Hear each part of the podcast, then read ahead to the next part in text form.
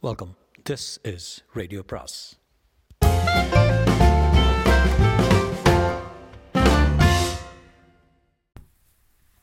அனைவருக்கும் அன்பு வணக்கம். சுஜாதாவின் என் இனிய இயந்திரா பாகம் முப்பது. மாடிப்படைகளை ஜீனோ இரண்டிரண்டாக தாவி தாவி ஏறியது. அதன் இயந்திர இயல்புக்கு சற்று முரணாக இருப்பதாகப்பட்டது நிலாவுக்கு. வெளியே இன்னமும் இயந்திர ஊளைகள் கேட்க காவலர்கள் இங்குமங்கும் ஓடும் காலடி சத்தங்கள் கேட்டன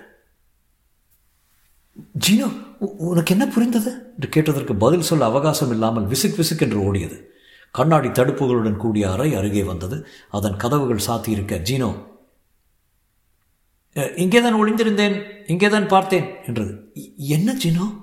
நீயே பார் என்றது. திரையை சற்றே விளக்க அடுத்த அறை கண்ணாடி தடுப்புக்கு பின் தெரிந்தது. அறையில் மூன்று பேர் நடுக்கூடத்தில் பேசிக் கொண்டிருந்தார்கள் மூவரில் இருவரை நிலாவால் அடையாளம் கண்டுகொள்ள முடிந்தது. ரவி மனோவும் இங்கே எப்படி வந்தார்கள்? ஐயோ அவர்களும் அகப்பட்டு விட்டார்களா? ஆம் செய்தியிலே சொன்னார்களே அகப்பட்டு விட்டார்கள் என்று. ஆனால் உன்னிப்பாக பார் அவர்கள் சிறைப்பட்டிருக்கிறார்களா? சொல்ல முடியவில்லை. சக்தி கதிர்களில் சிறைப்பட்டிருக்கலாம். அதற்கான அறிகுறிகள் இருக்கின்றனவா? கையை காலை அசைத்து இங்குமங்கும் நகர்கிறார்களா? ஆம். அப்படியெனில் அவர்கள் சிறைப்படவில்லை. அவர்களை நேராக கேட்டு விடலாமே கூடாது தப்பு. அவர்கள் உன்னை இந்த தருணத்தில் கண்டுபிடிப்பது உனக்கு ஆபத்து. என்ன சொல்றேன் சினோ அபத்தமாகத்தான் இருக்கும். சற்று கோவையாக யோசித்து பார்த்தால் எல்லாமே அதன் அதன் இடத்தில் வந்து விழும். புரியவில்லை சினோ விளக்கமாக சொல்ல நேரமில்லை. அவர்கள் பேசுவதை உன்னிப்பாக கவனித்து பார். ஜீனோ அந்த ஜன்னலின் கண்ணாடி கதவை உருக்களித்து திறக்க. நிலா அகப்பட்டாளா? என்றான் ரவி. இல்லை இன்னும் இல்லை. ஆனால் இந்த கட்டடத்துக்குள்ளே இருக்கிறார்கள் அவளும் நாயும். என்றான் மனு அவளை அதிக நேரம் வெளியே விட்டு வச்சிருப்பது ஆபத்து. கொஞ்சம் சிந்திக்க ஆரம்பிச்சிட்டானா ஆபத்து.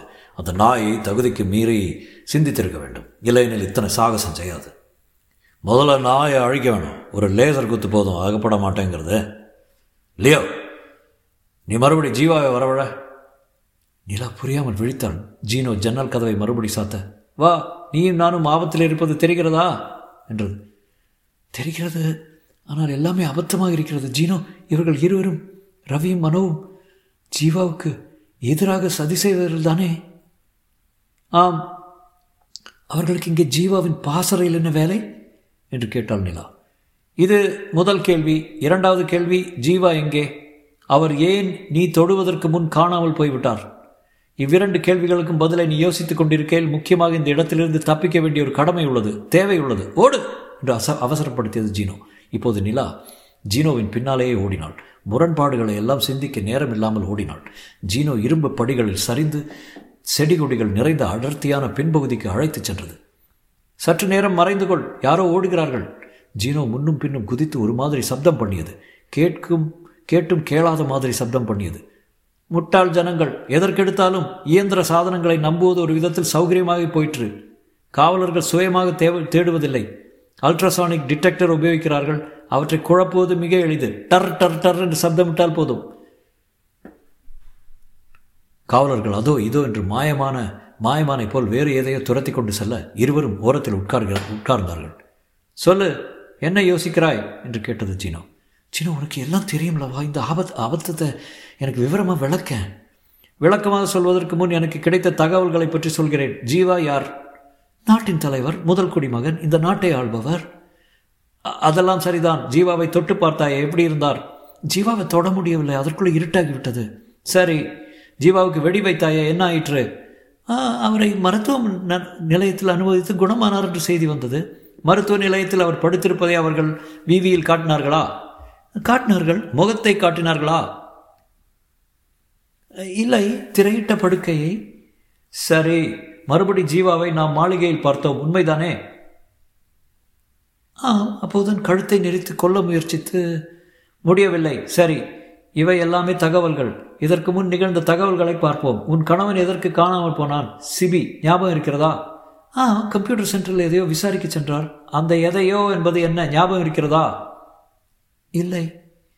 மனித ஞாபகம் தான் எத்தனை பழுதுபட்டது. உன் கணவன் சிவி வேறு எதையோ கேட்க போய் கம்ப்யூட்டரிலிருந்து தற்செயலாக அவன் பார்க்கக்கூடாத ரகசிய செய்தி ஒன்று கிடைத்து விட்டது என்று ஞாபகம் இருக்கிறதா?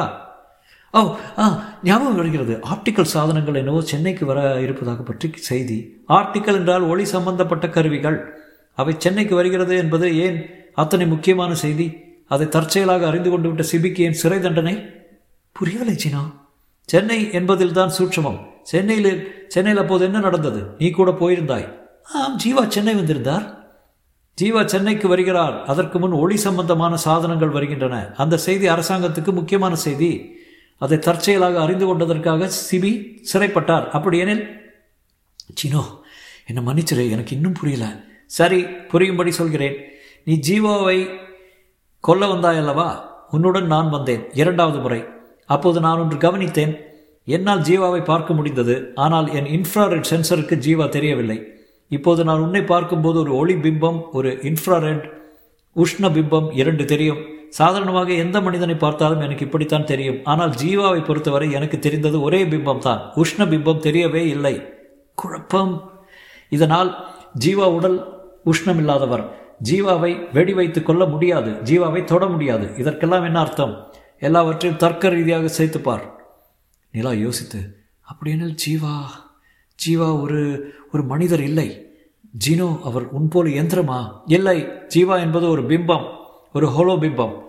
முப்பரிமாண ஒளி வடிவம். அதை கொல்ல முடியாது வெட்ட முடியாது தொட முடியாது. சினு என்ன சொல்கிறாய்? இதுவரை இந்த நாட்டை ஒரு போய் பிம்பம் ஆண்டு கொண்டிருக்கிறது என்கிறாயா? ஆம் உங்கள் எல்லோரையும் ஆண்டது. ஆள்வது ஒரு புகை ஒரு மாயத்தோற்றம் ஜீவா. அப்படியெனில் அவரை ஏன் கொல்ல சதி செய்ய வேண்டும் இவர்கள்? இவர்கள் என்றால் யார்? ரவி மனு கூட்டத்தினர்? அவர்கள் எங்கே இப்போது? ஜீவாவின் அரண்மனையில் என்ன செய்து கொண்டிருக்கிறார்கள்? பேசிக்கொண்டிருக்கிறார்கள். இயல்பாக சுமூகமாக பேசிக்கொண்டிருக்கிறார்கள். யாரை சதி செய்து கொள்ள வேண்டும் என்று உன் உள்ளே ஒரு எழுச்சியை விழுப்பை ஏற்படுத்தினார்களோ? அவர்களே இப்போது ஜீவாவின் மாளிகையில் சுதாரித்து கொண்டு வந்திருக்கிறார்கள். இதற்கு என்ன அர்த்தம்? இவர்களும் ஜீவாவின் கைக்கூலிகளா? இல்லை. பின் என்ன? இதற்கு ஜீனோ பதில் சொல்வதற்கு முன் ஒரு விதமான விற்று சத்தம் கேட்க இப்போது வேறு சென்சர்கள் கொண்டு வந்து விட்டார்கள். இவற்றை ஏமாற்றுவது எனக்கு தெரியாது வா ஓடிவிடலாம். எங்கே போகுது இந்த சந்தர்ப்பத்தில் நாட்டில் ஒளிந்து கொள்ள தகுதியான இடம் தலைநகரின் கூட்டமான ரோபோட் சர்க்கஸ் தான். வா கூட்டத்தில் கலந்து கொண்டு விடலாம் என்றது ஜீனோ. ஜி வா ஜி வா என்று பச்சை வண்ண முக்கோணத்தில் எழுதின கோடிகளை அசைத்து கொண்டு கோஷங்களுடன் மக்கள் உற்சாகமாக நகர்ந்து கொண்டிருந்தார்கள். ஜீவா வாழ்கிறா ஜீவா தப்பி பிழைத்தார் சதிகாரர்களுக்கு சாவு.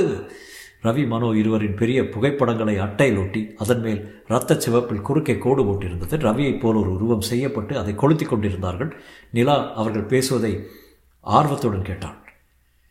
ஜீவாவை கொள்ள வந்த அத்தனை பேரையும் பிடித்து விட்டார்கள். ஜீவா உயிர் பழித்து விட்டார். ஆனந்தம் ஆனந்தம். ஆறு மணி நேரம் சிகிச்சை நடந்ததாம். ஒன்பது மருத்துவர்களாம். ஜீவா ரோபாட் உற்சவத்தில் தோன்றுவார் என்று சொல்கிறார்கள். அவர்கள் இவளை இதை துவக்கி வைப்பதாக இருந்தது. ரவியும் மனோவும் பொது இடத்தில் சுடப்படுவார்களாம். ஜீனோ இதை கேட்டு எனக்கு முதன் முதலாக சிரிப்பு என்பது எதற்கென்று புரிகிறது என்றது. தொடரும்.